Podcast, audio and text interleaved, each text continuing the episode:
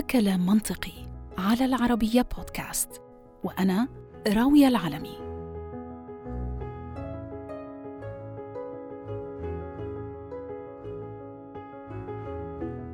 لأنه الشيء بالشيء يذكر وبينما كنت أبحث في موضوع حلقة اليوم تذكرت مشهد للمرحوم علاء ولي الدين في فيلمه الناظر وهو يقول في أحد المشاهد كابتن هو كله ضرب ضرب من غير شتيمة؟ بصراحة هذا هو حال العالم هاي الأيام. فما أن ظننا أننا استعدنا توازننا من بعد الجائحة وما أن بدأت دائرة الاقتصاد تدور من جديد حتى أطل رأس الركود الاقتصادي ومد ظله على زوايا عالمنا الأربعة. فالمستثمرون وتنفيذيو البنوك ورواد الأعمال كانوا ولشهور مضت بيتناقشوا فيما إذا كان العالم مقبل على فترة ركود اقتصادي من عدمه. الآن كبريات المؤسسات البنكية والإقراضية انضموا إلى فصيل أولئك الذين يرجحون أن العالم مقبل بالفعل على جائحة جديدة لكنها اقتصادية هذه المرة.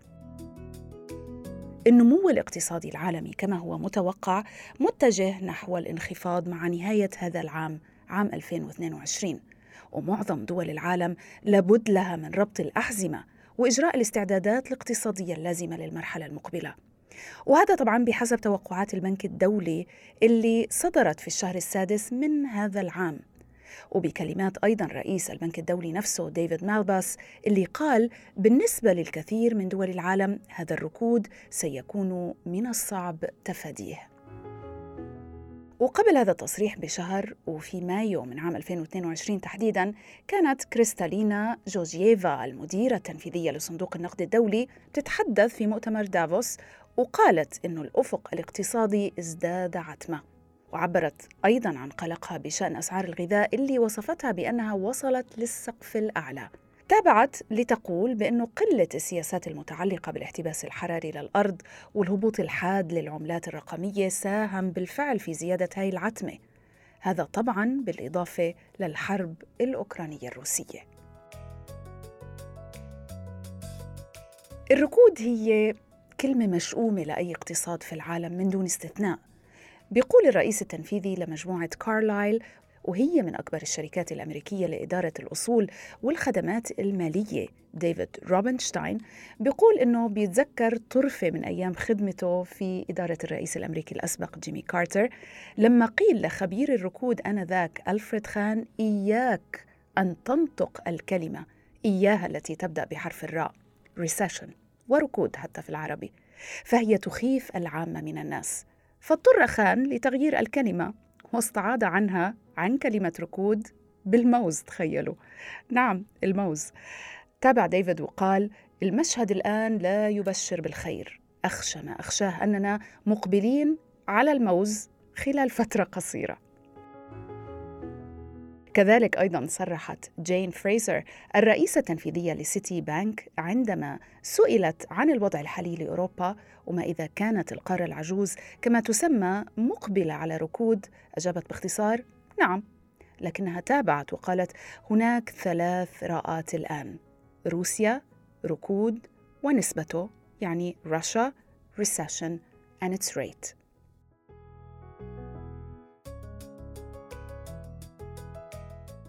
ولحتى نفهم الموضوع بشكل أعمق بحب آه، أني أرحب بضيفي من عمان الباحث والمحلل الاقتصادي مازن الشيد أهلا بك أستاذ مازن معنا في كلام منطقي. أهلا وسهلا فيكم ويسعد آه، مساء الجميع إن شاء الله. أستاذ مازن آه، خلينا نبلش هيك بشكل عام. كل المؤشرات والبنك الدولي وكل التقارير الاقتصادية بتتحدث عن أنه العالم أجمع. بكل دوله مقبلين على ركود اقتصادي رح يكون صعب وثقيل الحضور علينا جميعا. هل تشاركهم هذه الرؤية؟ حتى وإن كان يعني ممكن يصيب الدول المختلفة بدرجات متفاوتة. أكيد. هلأ آه، مثل ما ذكرتي بآخر سؤالك إنه ممكن يصيب آه، الدول دول العالم بشكل متفاوت. طبعا حسب آه، قوة قوة الدخل لديها قوة والنمو الاقتصادي اللي بتمتلكه وطبعا أيضا فيما يتعلق بالميزان التجاري الصادرات والمستوردات ومدى وجود عجز في ميزانياتها بشكل عام. لذلك هنالك تفاوت لكن لا يختلف أحد بأنه فعلا دخل العالم إلى ما يسمى بالركود الاقتصادي. وهون إحنا لازم نميز بين شغلتين شو يعني ركود وشو يعني كساد اقتصادي. يعني الركود بمعنى بمعنى خلينا نقول بأنه هو وجود نوع من التباطؤ في النمو الاقتصادي لأي بلد من البلاد. وحتى لو انعكس ذلك على الاقتصاد العالمي يكون تباطؤ.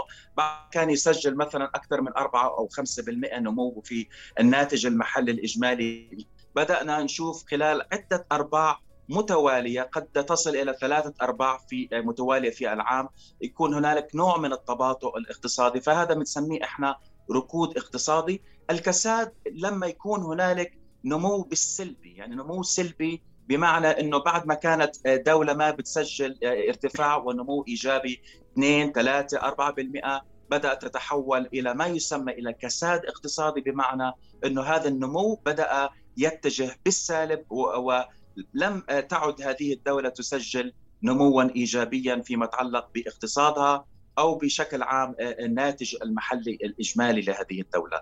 وطبعا لما نعرف هذا الموضوع من ناحية علمية يعني نتكلم عن الاقتصاد والنمو العالمي لما نتكلم عن ركود بمعنى أن هنالك تباطؤ في نمو الاقتصاد العالمي. مثلا قبل عامين كان بيسجل 3.5 3.8% اليوم نتكلم عن 2.5 وقد يصل إلى أقل من ذلك طبعا لعدة سنوات بما أنه يعني السبب الرئيسي في في في انخفاض هذا النمو في الاقتصاد العالمي. بنتكلم عن الحرب الدائرة بين روسيا وأوكرانيا من جهة وحتى التباطؤ في سلاسل التوريد نتيجة جائحة كورونا والإغلاقات الجديدة في الصين وغيرها. كلها يعني ترمي بثقلها على الاقتصاد العالمي ويجرها إلى يعني خلينا نقول ركود اقتصادي تباطؤ في النمو الاقتصادي وهذا اللي دارج. ولو مثل ما ذكرنا بشكل متفاوت دولة عن دولة تختلف. هنالك دو... رغم أنه طبعا حتى الدول المتقدمة مثل الولايات المتحدة اقتصاديا التضخم وصل إلى 9.1% قبل حوالي ثلاثة أيام بنهاية الشهر الماضي وهو أعلى مستوى منذ أكثر من أربعة عقود. نفس الشيء في منطقة الاتحاد الأوروبي. نتكلم عن أكثر من 8% فيما يتعلق بالتضخم. وطبعا لما نتكلم عن التضخم نتكلم عن تأثيراته وضغوطه على نمو الاقتصاد في هذه المنطقة بطبيعة الحال. نعم. فما بالك عندما نتحدث عن المنطقة العربية اللي طبعا يعني اقتصادها يعني أقل تقدما بطبيعة الحال عن الاقتصادات المتقدمة راح يكون لها تداعيات سلبية وضغوطات أيضا مش بس فقط على الاقتصاد الوطني لهذه الدول ولكن أيضا على الشركات على المواطنين والمستهلكين ويعني قد يتبع ذلك أيضا الوصول إلى مرحلة نعم. يعني المزيد من الضغوط على الاقتصاد بشكل عام. الغريب إنه اقتصاد بحجم اقتصاد الولايات المتحدة مثلا شهد ما يقارب 19 ركود اقتصادي منذ بداية القرن العشرين. أكبرهم طبعا بدون منازع كان الركود العظيم اللي دام حوالي ثلاث سنوات من عام 1929 لحتى عام 1932 بحيث انهارت البورصة آنذاك مخلفة خسائر لملايين المستثمرين. وعلى النقيض من ذلك ممكن نجد اقتصاد دولة مثل أستراليا واللي تنعمت بأطول فترة نمو اقتصادي لأي دولة من دون أي ركود واللي ابتدأ منذ نهاية آخر ركود مسجل رسميا وهو كان في عام 1991 واللي انتهى بالضربة القاضية طبعا عام 2020 على يد جائحة كورونا.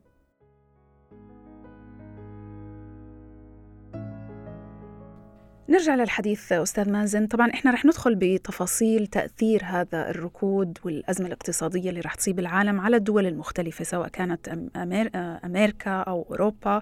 والأبرز نعم. والأهم بالنسبة لنا طبعا في العالم العربي. بس قبل ذلك خلينا نفهم شو تأثير شو بيصير بفترات الركود؟ كيف إحنا كأفراد أنا وأنت وجيراننا وأهلنا كيف رح نتأثر فيه؟ هلا عادة الركود يحدث عادة في البداية بكون هنالك نوعا ما ارتفاع بسيط بالأسعار. مش شرط يكون يعني يصل إلى مرحلة التضخم. طبعا كمان إحنا بدنا نركز بموضوع مهم. يعني التضخم مش دائما سلبي. التضخم عندما يصل بحدود الواحد ونص إلى 2% يعتبر جيد وما بيأثر على الركود الاقتصاد. ما بي... لا يؤدي إلى حدوث ركود أو كساد أو تباطؤ.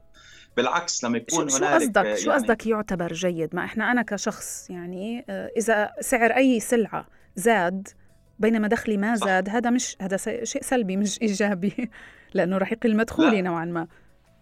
نعم آه، خلينا نقول تضخم أو ارتفاع الأسعار بحدود ال 2% حتى في الولايات المتحدة واقتصادات الدول المتقدمة. دائما ما بيحددوا إنه آه، يعني معدل التضخم المستهدف اللي هو بحدود ال 2% يعتبر شيء إيجابي لأنه يعكس وجود نشاط اقتصادي في البلد. يعني في آه، ارتفاع على الاستهلاك لدى المواطنين في ارتفاع الطلب على السلع بيؤدي إلى حدوث نوع من الارتفاع على الأسعار ضمن شيء يعني مقبول ومنطقي بحدود 1 إلى 2% لما ما يكون هنالك يعني خلينا نقول ارتفاع في هذا المعدل معدلات التضخم تحت ال 2% معناته ما في حركة بالاقتصاد. عجلة الاقتصاد في البلد لا تتحرك بالشكل اللي يعني تتمناه أي حكومة يعني تحاول أن تحقق نمو اقتصادي. ولكن إذا تجاوزت معدلات التضخم أكثر من 2% بنتكلم 3 و5 في دول وصلت إلى 100% يعني في لبنان التضخم تجاوز ال 140% خلال عام واحد في تركيا أيضا. آه، ولو إنه أحيانا يعني بينعكس بشكل إيجابي ولكن في ضمن نطاق محدد وضيق.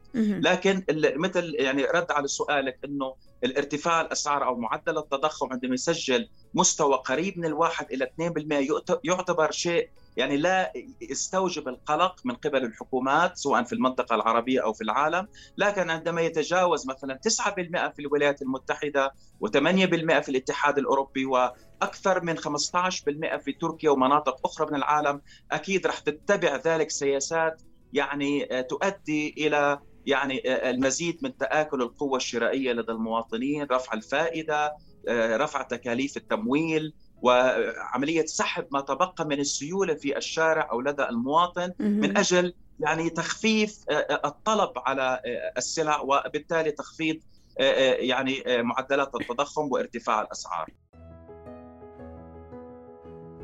كل ما سبق خصوصا الجائحة وتأثيراتها قادت البنك الدولي سابقا لحتى يتوقع نمو بطيء لكن ثابت على الأقل للسنوات القادمة وهذا التوقع كان في بداية عام 2022 لكن حصل ما هو ليس في الحسبان ألا وهي طبعا الحرب الأوكرانية الروسية.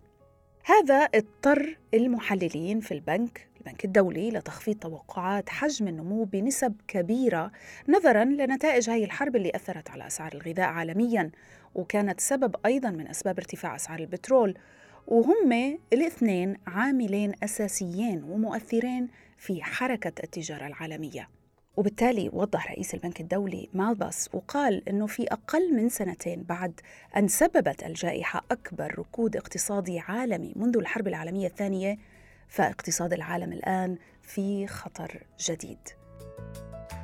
مالباس كرر أكثر من مرة في تقرير البنك الدولي مصطلح جديد وهو stagflation كما تقال طبعا بالإنجليزي وهي دمج لكلمتي stagnation وتعني الركود مع كلمة inflation وتعني التضخم.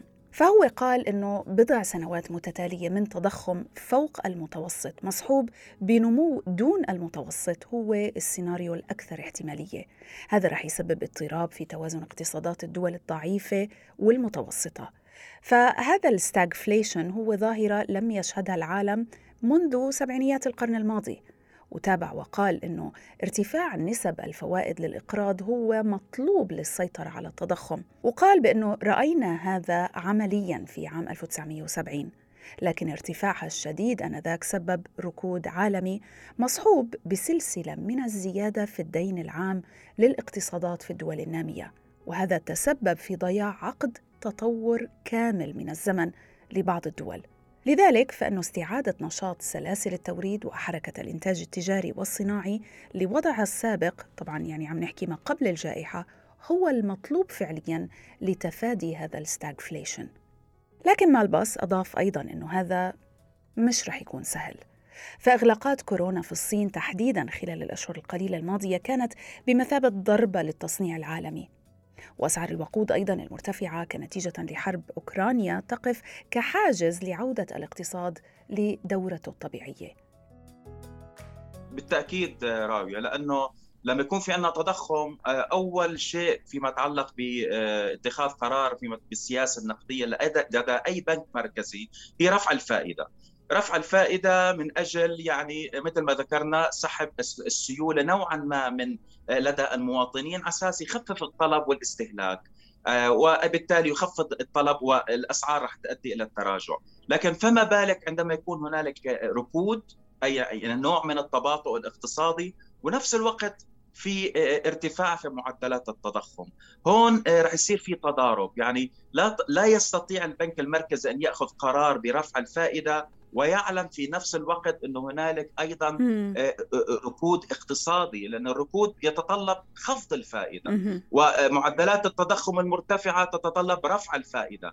وهون هون الحل بيصير نوعا ما مستعصي على البنوك المركزية. لكن بنشوف رغم ذلك إنه الأولوية لدى البنوك المركزية في العالم هي المحافظة على عملتها من التراجع لأنه لما يكون هنالك ارتفاع في التضخم وتراجع في النمو الاقتصادي رح تأثر على العملة. وشفنا كثير سيناريوهات واضحة في العالم سواء في الأرجنتين في سريلانكا في تركيا في لبنان. كل هذا أدى إلى تراجع عملاتها ودول أخرى يعني على القائمة مرشحة إلى تراجع عملاتها نتيجة اللي بنتحدث عنه ارتفاع كبير في التضخم. وأيضا ركود مزمن خلينا نقول في النمو الاقتصادي. نتيجة طبعا أيضا ارتفاع الأسعار أو اعتماد الدول على الاستيراد بشكل كبير مقارنة مع صادراتها لأنه في كثير دول للأسف يعني في التبادل التجاري أو ميزان التجاري لديها يعني ميال أكثر لصالح الاستيراد المفترض انه يكون أيضا الصادرات تعمل نوع من التوازن والاستقرار لأنه في نهاية المطاف أي خلل بهذا التوازن. إحنا بنسميه ميزان. ميزان تجاري أو حتى فيما يتعلق بالميزان الإيرادات والنفقات بنسميها موازنة عامة. هدف الاقتصاد بنهاية المطاف تحقيق هذا التوازن. التوازن بين الاستيراد والصادرات توازن بين الإيرادات والنفقات لأنه أي خلل بنهاية المطاف باتجاه زيادة النفقات أو بزيادة الاستيراد على حساب الصادرات والمستوردات راح يؤدي إلى يعني ارتفاع المديونية وتراجع العملة الوطنية لهذه الدول بالإضافة إلى تراجع النمو الاقتصادي. وبنهاية المطاف المواطن راح يتأثر بشكل سلبي رح ترتفع نسبة البطالة. وشفنا يعني سيناريوهات الحقيقة متعددة في العالم. كل ذلك مترابط. يعني ما بنقدر نتكلم عن شيء بمعزل عن أمور أخرى. نعم. كلها خلينا نقول حلقة ضمن سلسلة مترابطة مع بعضها.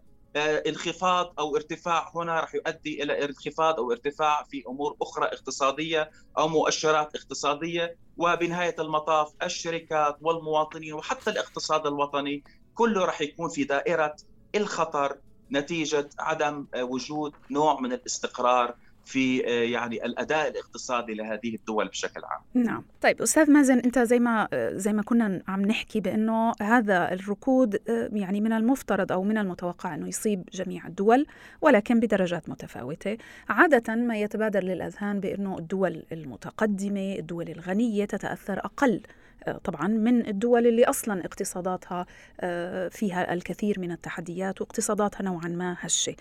ولكن قبل ما نبدأ نحكي ونفصل في الدول العربية والعالم العربي بشكل عام خلينا نحكي مثلا عن الولايات المتحدة. قبل قليل أنت حضرتك ذكرت بأنه وهذا بالفعل يعني الول ستريت جورنال أوردته بأنه التضخم الاستهلاكي وصل ل 9.1% وهي أعلى نسبة من 41 عام. يعني هذا شيء كبير. بنفس الوقت وزارة آه. العمل تحدثت وقالت بأنه 50% من دخل الفرد الآن بالولايات المتحدة يذهب للحاجات الأساسية. للوقود للأكل للأجار وهي عادة بتكون سمات الاقتصادات اللي دخلها أقل مش اقتصاد هائل مثل اقتصاد الولايات المتحدة.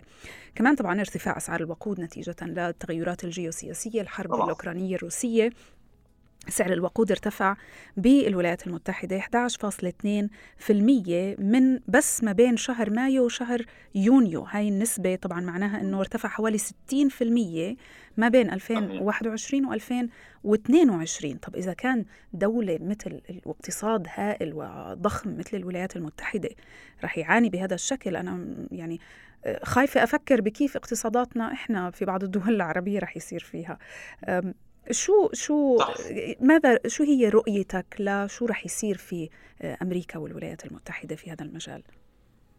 نعم آه، ذكرت بشكل واضح بأنه المؤشرات الاقتصادية الأخيرة في أمريكا عم بتسجل آه، مؤشرات سلبية خصوصا فيما يتعلق بالتضخم. التضخم آه، خلينا نقول هو العدو الأساسي لأي اقتصاد في العالم. لما يكون في ارتفاع كبير تذكرت عن 9.1 وتجاوز التوقعات. يعني التوقعات كانت بحدود ال 8.8 أي عشر بالمئة في الولايات المتحدة يعادل مئات الملايين من الدولارات. يعني آه، ما نستخف بهاي النسبة أنه 8.8 المتوقع وصل 9.1 آه، هاي نسبة تعتبر مرتفعة. آه، طبعا الخلفية أصبحت معروفة للجميع أنه ذكرنا أنه هنالك تباطؤ في سلاسل التوريد وأيضا مشاكل جيوسياسية روسيا وأوكرانيا مع الغرب وغيرها. لكن الولايات المتحدة خلينا نكون واضحين أيضا مرت ب آه، حتى بنفس الشراسة آه، الاقتصادية عبر العقود الماضية، أزمة اقتصادية طاحنة عام 2008 حرب عالمية سابقة، مشاكل في السبعينات نتيجه والجريت ريسيشن اللي ب 29 بلش. صحيح. أيضا هذا يعني خلينا نقول قبل عقود طويلة ولكن مم. حتى في فترة السبعينات خلال مقاطعه النفط آه، العربية للولايات المتحدة أدت إلى ارتفاع النفط بشكل كبير. تمكنت من الخروج من جميع هذه الأزمات آه، ولو أنه أخذت بعض بعض من الوقت يعني. الاقتصاد الأمريكي قادر على الخروج لكن أكيد رح يكون هنالك نوع من التحديات الجديدة. ما ننسى بأنه المشكلة اللي عم تواجه الولايات المتحدة والعالم بشكل عام إنه حتى الآن لم نخرج بعد من آه، تداعيات جائحة كورونا، لا نزال لهذا اليوم بأنه يمكن نعود للباس الكمامات مرة أخرى، يعني أنا قرات قبل أيام إنه قد الصين لاحظنا هنالك فعلا إغلاقات بدأت تعود إلى الصين.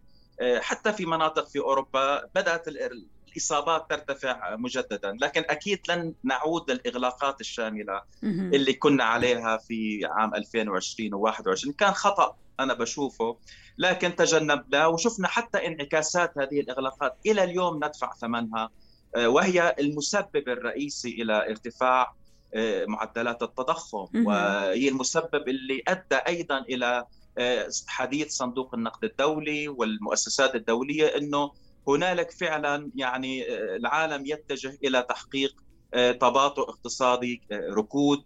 لا أحد يعلم إلى مدى قساوة هذا الركود لأنه لا نزال حتى هذه اللحظة نعيش فترة وانعكاسات كورونا وأيضا الحرب الدائرة في يعني روسيا وأوكرانيا. لذلك هنالك علامات استفهام كبيرة حتى على الاقتصاد الأمريكي اللي يعني يعني يحاول مجلس الاحتياط الفيدرالي رفع الفائدة بشكل سريع وأكثر من المتوقع. 75 نقطة أساس آخر مرة اللي قبلها كانت عملية رفع بواقع 50 واللي قبلها 25 لاحظ إنه هنالك تسارع في عملية الرفع من أجل كبح جماح التضخم وبالتالي يساعد الاقتصاد للعوده مجددا آه، بتحقيق نمو اقتصادي في الناتج المحلي الإجمالي، نسبة البطالة لا تزال ممتازة في الولايات المتحدة، تقترب من يعني التوظيف الكامل، نحكي عن 3.5% نسبة البطالة رغم المؤشرات اللي تكلمناها السلبية، المعدل التضخم وتأثيراته على النمو، لكن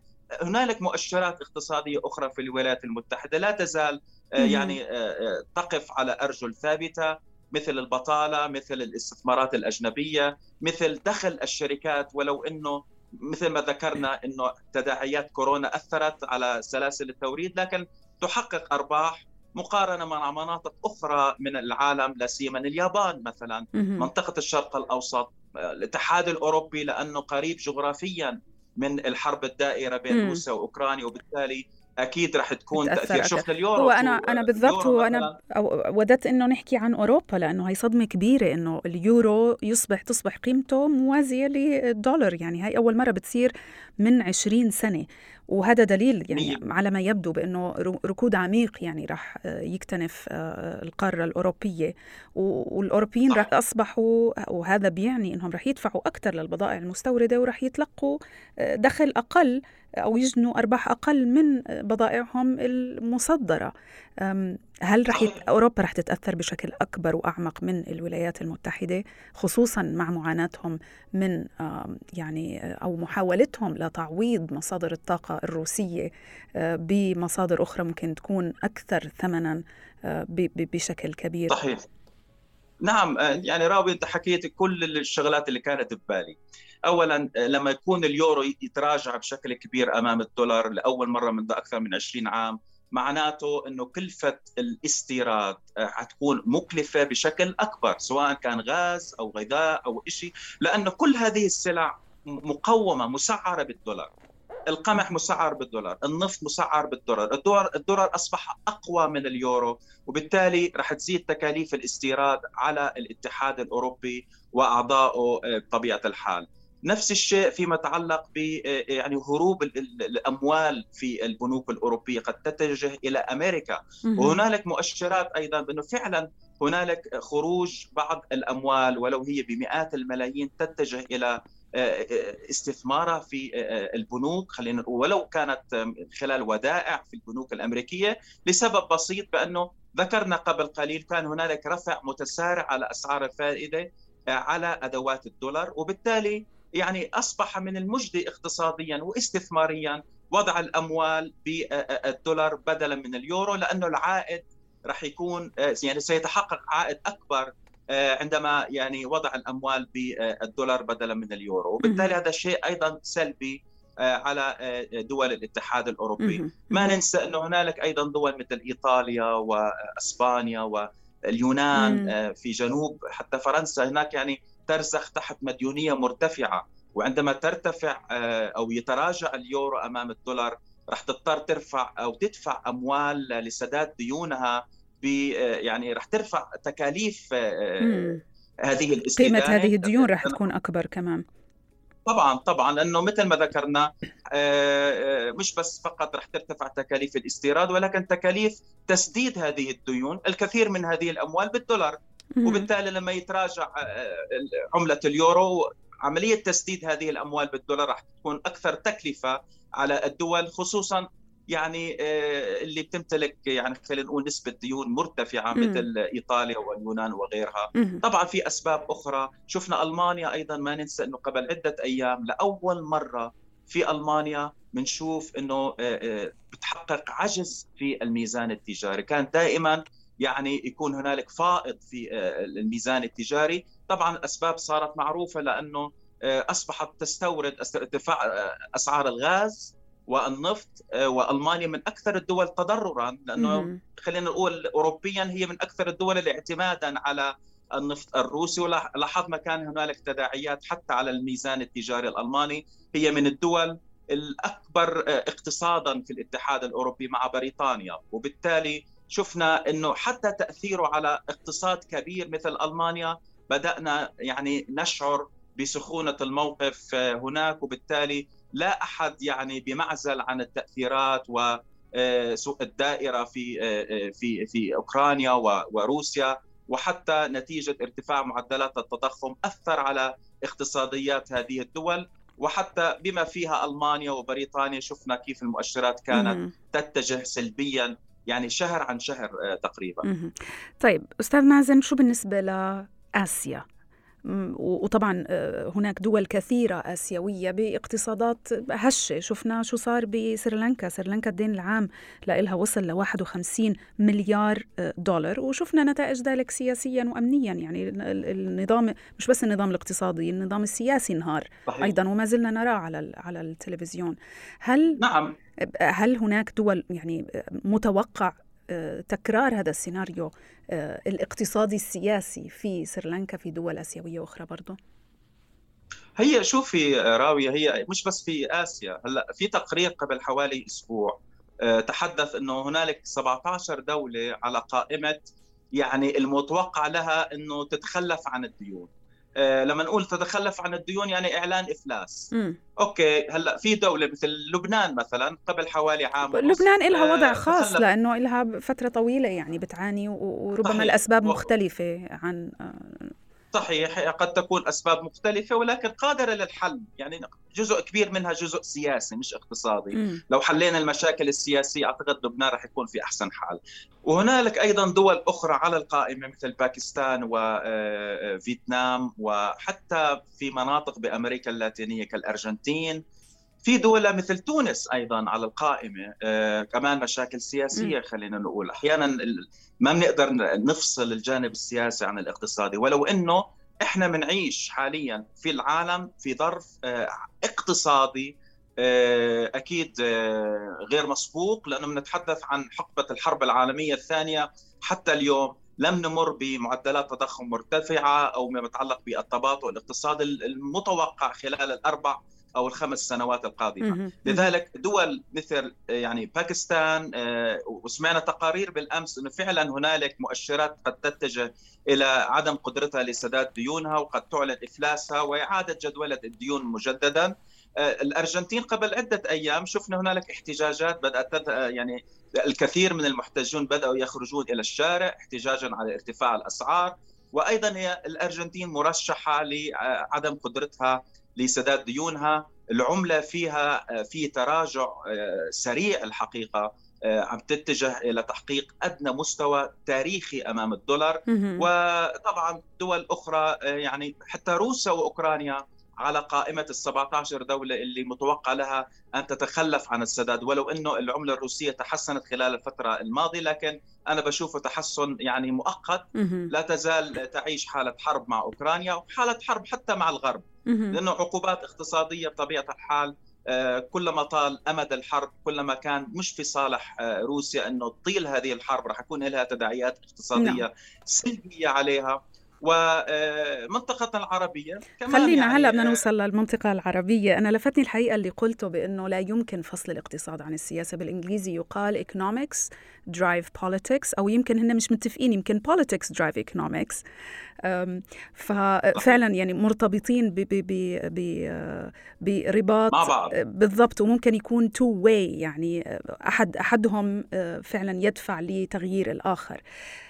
لو حكينا عن عالمنا العربي إحنا آه، عالمنا العربي آه، فيه دول آه، في اقتصادات ضخمة وقوية. خلينا لو قسمنا العالم العربي في عنا دول الخليج. اللي وضعها مختلف جدا عن دول أخرى في في عالمنا العربي لأنها منتجة للنفط. وبالأزمة الحالية ربما كانت من أبرز المستفيدين نتيجة لارتفاع أسعار آه، النفط بسبب آه، الحرب. آه، في عندك مصر مثلا اقتصاد مصر اللي ممكن الحديث عنه لوحده وفي عندنا منطقة بلاد الشام وفي عنا شمال أفريقيا. وكلياتها إلها كل هذه المناطق إلها خصوصية مختلفة. وبالتالي رح تتأثر بطرق مختلفة. خلينا نفصلها. شوفي آه، مهما حاولنا نفصل إحنا كنا آه، خلينا نقول يعني نتجه إلى الكثير من الضغوط الاقتصادية بإستثناء الدول اللي ذكرتيها، الدول النفطية الخليجية.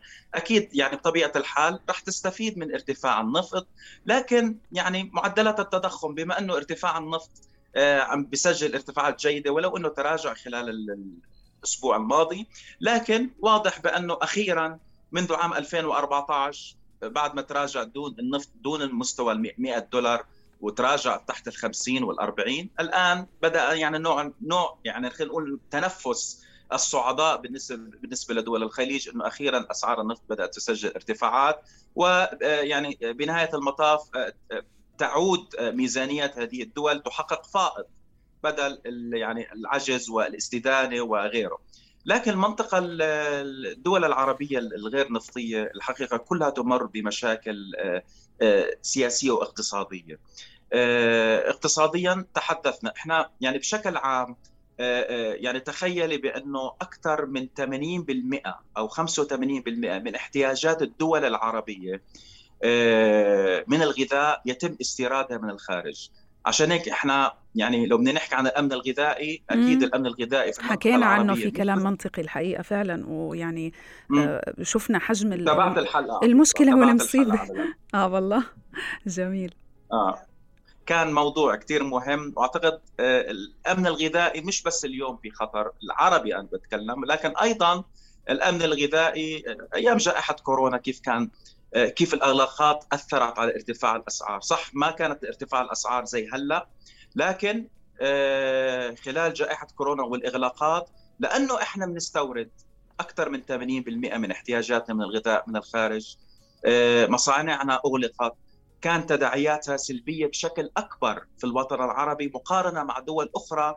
يعني عملية الاستيراد المواد الغذائية يعني وصادراتها متوازنة إلى أبعد الحدود. يعني تصل إلى 50 50 60 إلى 40 بس مش 85 و15% يعني لصالح الاستيراد. إذا هون لما نتكلم عن الأمن الغذائي من المهم إنه نشير إلى هذه النقطة نقطة الاعتماد على الاستيراد. لأنه لما نستورد معناته راح نشتري هذه السلع آه، الغذائية بالأسعار العالمية. لما. نتكلم عن القمح يعني مجبرين نشتريه بالسعر العالمي المرتفع اللي سجل مستويات مرتفعة قبل حوالي ثلاثة أشهر. بدأت تسجل نوع من التراجع خلال الفترة الماضية لكن شفنا وين وصلت الحبوب شفنا وين وصلت الزيوت. حتى يعني هنالك بعض الدول غير قادرة على استيراد الدول العربية أتكلم غير قادرة على استيراد الحبوب مثلا لأنه كان اعتمادها على أوكرانيا بشكل مطلق. يعني أكثر من 80% مثل تونس. نعم. تونس تستورد 80% لبنان مصر فالبحث عن بدائل الحقيقة مكلف لأنه راح نضيف تكاليف يعني قد نستورد من دول بعيدة جغرافيا مقارنة مع أوكرانيا وروسيا وبالتالي راح نزيد تكلفة نقل وتخزين وشحن وغيره إلى الأسعار العالمية أصلا مرتفعة. مهم. وبالتالي هذا بيهدد الأمن الغذائي في المنطقة العربية. نفس الشيء في النفط. أنا الأردن الأردن يعني رغم مرور أكثر من ست سبع عقود من استقلال الدولة الأردنية لا نزال نستورد أكثر من 90% نتكلم عن 93% من احتياجات البلد من الطاقة يعني رغم إنه المفروض إنه نتحول إلى الطاقة المتجددة آه، بينما دول مثل ال- الإمارات والسعودية بدأوا بالتوجه إلى آه، مم. يعني الطاقة المتجددة رغم إنه هي- هم دول نفطية فما بالك إحنا بالأردن دولة مش نفطية وبالتالي من المهم أكثر إنه نتجه نحو آه، الطاقة المتجددة من منقلص تكاليف الاستيراد نعتمد على أنفسنا من خض من أيضا منخلف تكاليف على المواطن لأنه الضريبة على المحروقات مثلا في الأردن تعتبر الأعلى في المنطقة العربية. وأي رفعة راح تؤثر على القوة الشرائية لدى المواطن وبنشوف احتجاجات في الشارع وللاسف ما في توجهات لدى الحكومة تخفيض الضريبة رغم إنه الأسعار المحروقات آه، أصلاً العالمية عم ارتفعت. تسجل مم. مم. نعم تسجل ارتفاعات كبيرة مش بس على المواطن حتى على الشركات على المصانع على الصادرات اللي تتأثر. لأنه جزء كبير من آه، يعني آه، عملية الإنتاج وتكاليف الإنتاج جزء كبير منها هي عبارة عن طاقة سواء كانت آه، من خلال توليد الكهرباء أو مهم. النقل أو الشحن كلها تستخدم وقود صناعي وقود آه، يعني بنزين وغيره و- الطاقة وإذا شيء ارتفعت. إذا ارتفعت بالفعل يعني أسعار الطاقة وهي آه، سلعة أساسية تدخل في صناعة أي شيء آخر بصير في نوع من أنواع طبيعة ال knock-on effect فبالتالي سعر المنتج حتى ولم يعني آه، شو ما كان يكون رح يكون رح يرتفع أيضا و- ورح آه، يزيد العبء على المواطن. آه، أيضا فيما يتعلق بالدول العربية في نقطة مهمة جدا أنه في جزء كبير من الدول العربية منها السودان مثلا الأردن مصر لبنان تعتمد على المساعدات الخارجية. ولما العالم كله يدخل في ركود اقتصادي حتى لو دولة ذات اقتصاد ضخ- ضخم مثل الولايات المتحدة هي تواجه مشاكل داخلية اقتصاديا. فبالتالي المساعدات إلى الخارج رح تقل. السودان نتحدث أنه 40% من ميزانيتها ميزانيتها تأتي من المساعدات. شو رح يصير في هاي الدول لما تقل هذه المساعدات؟ آه، ما هذا هو النقطة اللي كنت رح أشير إليها إنه جزء من اقتصادات الوطن العربي هو يعني ما يسمى بالاقتصاد الاتكالي. يعني في شيء اسمه الرعوي أو ال- اللي بيعتمد على يعني على المساعدات الخارجية مثل الأردن. الأردن بيعتمد على المساعدات والمنح الخارجية لدرجة إنه الأردن أيضا من الدول النادرة في العالم اللي بتعمل ميزانيتين في السنة، ميزانية قبل المنح وميزانية بعد المنح. وهذا عمري ما سمعت فيه بصراحة. لأنه مبين إنه حتى من خلال تقسيم الميزانية من قبل وبعد المنح دليل أن هنالك اعتماد على المنح. فما بالك عندما تتراجع هذه المنح لا يجوز أنه آه، آه، أي دولة في العالم إنه آه، تعتمد بهذا الشكل الكبير على المنح الخارجية. قد تأتي أو قد لا تأتي لأنه الأطراف الدولية الاتحاد الأوروبي الولايات المتحدة قد يمتلك يعني أولويات تختلف عن أولوياتنا إحنا كشعوب وكدول قد يكون هناك ظرف قد تمر به كورونا أو غيره نعم. وبالتالي بأي لحظة من اللحظات سوف تتراجع آه، حصولنا على هذه المنح من أجل سداد الديون، تغطية العجز وغيره. لذلك إحنا بنرجع لهي النقطة الرئيسية الأصل إنه دولنا العربية إنه تعتمد على ذاتها، تحاول توطين الاستثمار، توطين الاستثمار سواء سياحيا أو صناعيا أو تصديريا جذب الاستثمارات الأجنبية. يكون هنالك نوع من الاستقرار السياسي أيضا. لأنه مثل مثل ما ذكرتي قبل قليل إنه يعني الجانب السياسي والجانب الاقتصادي متوازي يعني يمشيان بخط واحد. لا يمكن فصله بأي طريقة من الطرق. لما يكون هنالك عدم وجود نوع من عدم الاستقرار السياسي لبنان وتونس مثال بدك تضيف اليمن وسوريا وغيرها شفنا شو شو أثر على الجانب الاقتصادي أيضا. تراجع الأداء الاقتصادي في هذه الدول والأردن بحاجة إلى تنمية آه، يعني آه، تطوراته السياسية. ينمي هذا الجانب آه، يعني بشكل كبير. حتى أيضا ينعكس بشكل أكبر على الأداء الاقتصادي في في البلد. نعم. طبعا عملية تطوير الجانب السياسي ممكن من خلال يعني تفعيل مجلس النواب في الأردن. يكون مجلس نواب يعني يستطيع محاسبة أي شخص في البلد. آه، سواء من ناحية يعني الفساد أو آه، شبهة فساد أو غيره آه، ويكون قادر على محاسبة حتى يعني أكبر مسؤول في البلد. لأنه إحنا بحاجة إلى هذا التطور في الجانب السياسي. حتى أيضا يعني ينعكس بشكل إيجابي حتى على الجانب الاقتصادي بطبيعة الحال. طيب أستاذ مازن هل معروف بأنه في دورة اقتصادية طبيعية من ازدهار ومن ثم آه، آه، يعني ركود ومن ثم تعافي. هل إحنا بدورة اقتصادية طبيعية؟ وكم طولها عادة؟ كم تستمر؟ إمتى بتتوقع نخرج من هذا النفق المعتم؟ ولا هو إذا بطل السبب آه، إذا إذا عرف السبب بطل العجب وبالتالي إذا بطل السبب أو يعني نعم. السبب نعم. راح مثل الحرب الأوكرانية الروسية أيضا معناته رفع التأثير أو انتهى التأثير لا أنا ما بتوقع إنه حتى لو خلينا نقول أنا ما بدي أكون متشائم على فكرة يعني بنحاول نكون متفائلين قدر المستطاع بس يعني عادة لو الحرب مثل ما ذكرت انتهت اليوم أو السبب اللي نتيجته أدى إلى ارتفاع التضخم والركود وغيره لا يعني ذلك بأنه العالم سوف يتجه إلى التعافي بشكل سريع. إحنا بحاجة لو الحرب افترضنا إنه انتهت اليوم لا تزال في مشاكل فيما يتعلق بسلاسل التوريد. آه، ولو افترضنا إنه هنالك يعني حتى هذا السبب إنه آه، انتهى آه، عادة التعافي يأخذ عدة دورات اقتصادية يعني عدة فترات. قد تصل من من من من سنتين إلى أربع سنوات. طبعا لما نتكلم عن معدل التضخم في الولايات المتحدة 9.1 أكيد ما راح يتراجع إلى يعني المعدل المستهدف اللي هو 2% واحد ونص إلى 2% بحاجة إلى عدة يعني سنتين إلى أربع سنوات هو المتوقع والمنطقي هذا في حال طبعا انتهت الحرب وبدأت أسعار النفط بالتراجع إلى مستويات من الثمانين أو السبعين دولار. وأيضا قام البنك المركزي أو المجلس الاحتياطي الفيدرالي في الولايات المتحدة مثلا بالبدء بخفض الفائدة، المتوقع إنه يكون بعملية رفع الفائدة حتى نهاية العام القادم. يعني حتى نهاية العام القادم دليل إنه البنك المركزي آه، في الولايات المتحدة يتوقع ان يكون هنالك ركود حتى نهاية العام القادم وطبعا آه، مع ارتفاع معدلات التضخم. قد تتراجع معدلات التضخم من 9.1 إلى 8 إلى 7 أو 6 مثلا لكن تبقى مرتفعة. مم. يعني 6% كمعدل تضخم في الولايات المتحدة يعتبر مرتفع جدا. 5% مرتفع جدا. هو- بحاجة إلى العودة إلى 2% يعني حتى نتكلم بأنه فعلا آه، هنالك تعافي.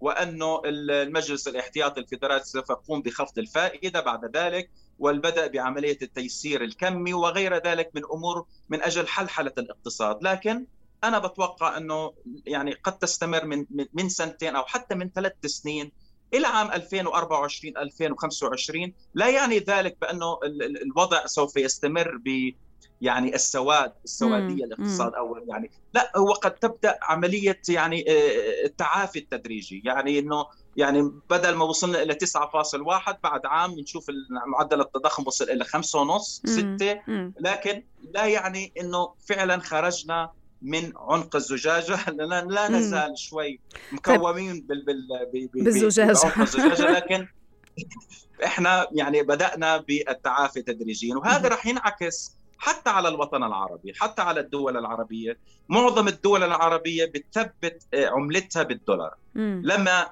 أي عملية رفع فائدة على أدوات الدولار في الولايات المتحدة بن- راسا بنشوف ثاني يوم البنك المركزي في الأردن في دول الخليج في حتى مصر ولبنان سابقا ولا يزال هو ولكن للأسف ما ما استفاد من عملية تثبيت آه، عملته بالدولار ولكن أي رفعة هناك راح راح يكون مقابلها نفس الرفع نعم، في نعم. الفائده طيب، على الدينار طب وعلى فبالتالي. بالتالي خروج كل دولة من هذا الركود هل رح يعتمد على عوامل داخلية أم على عوامل خارجية أم على مسببات هذا الركود أصلا إذا إذا انتهت يعني يعني هي مجموعة من اللي ذكرتيه لأنه أنا ما ب- ما أقدر أتكلم الجانب السياسي مهم الاستقرار مهم ما بنقدر نحكي عن مثلا آه، تحسن في الأداء الاقتصادي في تونس. إذا كان توتر سياسي هناك. الجميع بحاجة إلى العودة إلى المفاوضات والطاولة والتحدث وتحقيق نوع من الاستقرار السياسي. حتى. يعني القطاع السياحي آه، مثل تونس يعني دولة تعتمد بشكل كبير على السياحة، لن يأتوا إلى إلى تونس وإلى لبنان وإلى مناطق أخرى آه، السودان وغيرها إلا لما يكون هنالك عامل يعني آه، سياسي مستقر. آه، يساعد على آه، عودة الس- ال- السياح من من الخارج إلى هذه الدول. حتى الاستثمارات الأجنبية يعني الاستثمار الأجنبي أكيد المستثمر لن يقوم بضخ مئات الملايين أو عشرات الملايين من الدولارات في بلد يعني يعاني من مشاكل غير مستقرة امنيا مم. في اليمن في سوريا نعم. في مناطق اذا إحنا هذه عوامل داخلية جواب على سؤالك نعم إحنا بحاجة إلى العمل على الجوانب الداخلية. العوامل الخارجية ما لنا سلطة فيها. نتوقع إنه تتحسن مع يعني حلحلة ال- الوضع الاقتصادي في العالم. آه، آه، تباطؤ في سلاسل التوريد لن تبقى للأبد. أكيد رح تتعافى بنهاية. المطاف. والحرب رح تنتهي. مش رح تستمر الحرب رح. تنتهي في روسيا. لكن إحنا بهمنا كمان نعمل على الداخل. ما نعتمد على الخارج على المنح. تكون نوع من الاستقرار السياسي في هذه الدول. ما نعتمد على الاستيراد آه، لاستيراد معظم احتياجاتنا الأساسية كالغذاء والطاقة من الخارج. أنا بتكلم على الدول العربية الغير نفطية. إحنا يعني هذه دروس يعني. خلينا نعتبرها كنا كنت بالسابق أقول بأنه كان هنالك دروس يعني مستوحاة من جائحة كورونا، هلأ صار في عندنا مستوحاة من المشاكل الجيوسياسية في المنطقة. آه، من المهم إنه نتعلم من هذه الدروس، يعني ما, ما مش المفروض نضلنا آه، نتكلم آه، لسنوات بانه هنالك دروس يجب الاستفادة منها، لكن بنهاية المطاف. تذهب مشكلة وتأتي نعم. مشكلة ولا نزال نتحدث عن هذه ولا نزال آه، نعيد نفس الأخطاء. ما هي هي المشكلة يعني في حالة عدم. التعلم من دروس الماضي. الحقيقة ال- الحديث لا يمل معك أستاذ مازن. شكرا كثير لك على مشاركتك معنا في كلام منطقي. أستاذ مازن رشيد الباحث وال- والمحلل الاقتصادي آه، كان معنا من الأردن وإن شاء الله راح تكون آه، لنا لقاءات قادمة في المستقبل. شكرا. أهلا وسهلا فيكم أهلا. وبدون إطالة ممكن يسأل السائلون كيف نحتاط إحنا وكيف نستعد لتخفيف وطأة التضخم والركود المقبلين عليه نحن كأفراد؟ وعليه هذه بعض الخطوات اللي بينصح فيها الخبراء. اولا تأكدوا من توفر مبلغ من المال دوما وتحسبا للطوارئ. فالحسابات حسابات التوفير هي الملجأ في هذه الظروف الاستثنائية الصعبة. ففي التضخم ترفع البنوك عادة حجم الفائدة على القروض بأنواعها المختلفة. ووجود مبلغ التوفير رح يوفر لك حتما مصدر أقل كلفة في حال فقدان الوظيفة مثلا لا سمح الله. لكن لابد من استخدامه بحكمة وللضروريات الأساسية فقط. النصيحة الثانية إنك تتعلم إنك تعيش ضمن إمكانياتك. فإذا ما كان هذا حقا هو أسلوب حياتك في حتى وقت الرخاء ففي الغالب أنك رح تعاني أقل بكتير من غيرك من الناس اللي بيعيشوا حياتهم وكأنه ديونهم اللي جمعوها طول الوقت لن تسدد وما في حاجة أصلا لسدادها. النصيحة الثالثة حاولوا إيجاد مصدر دخل إضافي حتى وإن كان عملك رائع وذو مردود جيد. فإيجاد مصدر دخل ثانوي هو طريقة رائعة بالفعل لحتى تتفادى صدمة خسارة مصدر الدخل الرئيسي. أيضا إذا كنت من المحظوظين وبتملك مال كافي خلال الأزمات ففكر في الاستثمارات طويلة الأمد. فكما يقال في كل ظروف مالية صعبة هناك فرص مالية ضخمة أيضا. فانخفاض أسعار بعض الأدوات المالية مثل الأسهم والسندات خلال تضخم وركود عالمي ممكن تكون فرصة رائعة للمستقبل وإن كان هذا المستقبل طويل الأمد. نصيحة أخرى حاول سداد كافة قروضك قبل وصول الكارثة وخصوصا الكريدت كارد ففي ظل انعدام التوازن الاقتصادي وزيادة فرص خسارة الوظائف قروض مثل قروض الكروت الائتمانية ممكن تصبح مصيبة. مع تراكم نسب الفوائد طوال فترة العجز عن السداد. في ختام حلقتنا. اتذكروا دوما إنه هناك دائما ضوء في نهاية كل نفق وإنه عجلة الاقتصاد مثل عجلة الحياة لها دورة وستمر. لكن مع بعض من الذكاء الاقتصادي في كثير من الخطوات اللي ممكن تساعدنا في ان نحتاط لهي الظروف الاستثنائية. البشرية وعلى مر العصور تعاملت مع مجهول بعد مجهول وما زلنا هنا. نحاول في جيل بعد جيل من ترك إرث إنساني وثقافي واقتصادي لمن سيأتوا بعدنا.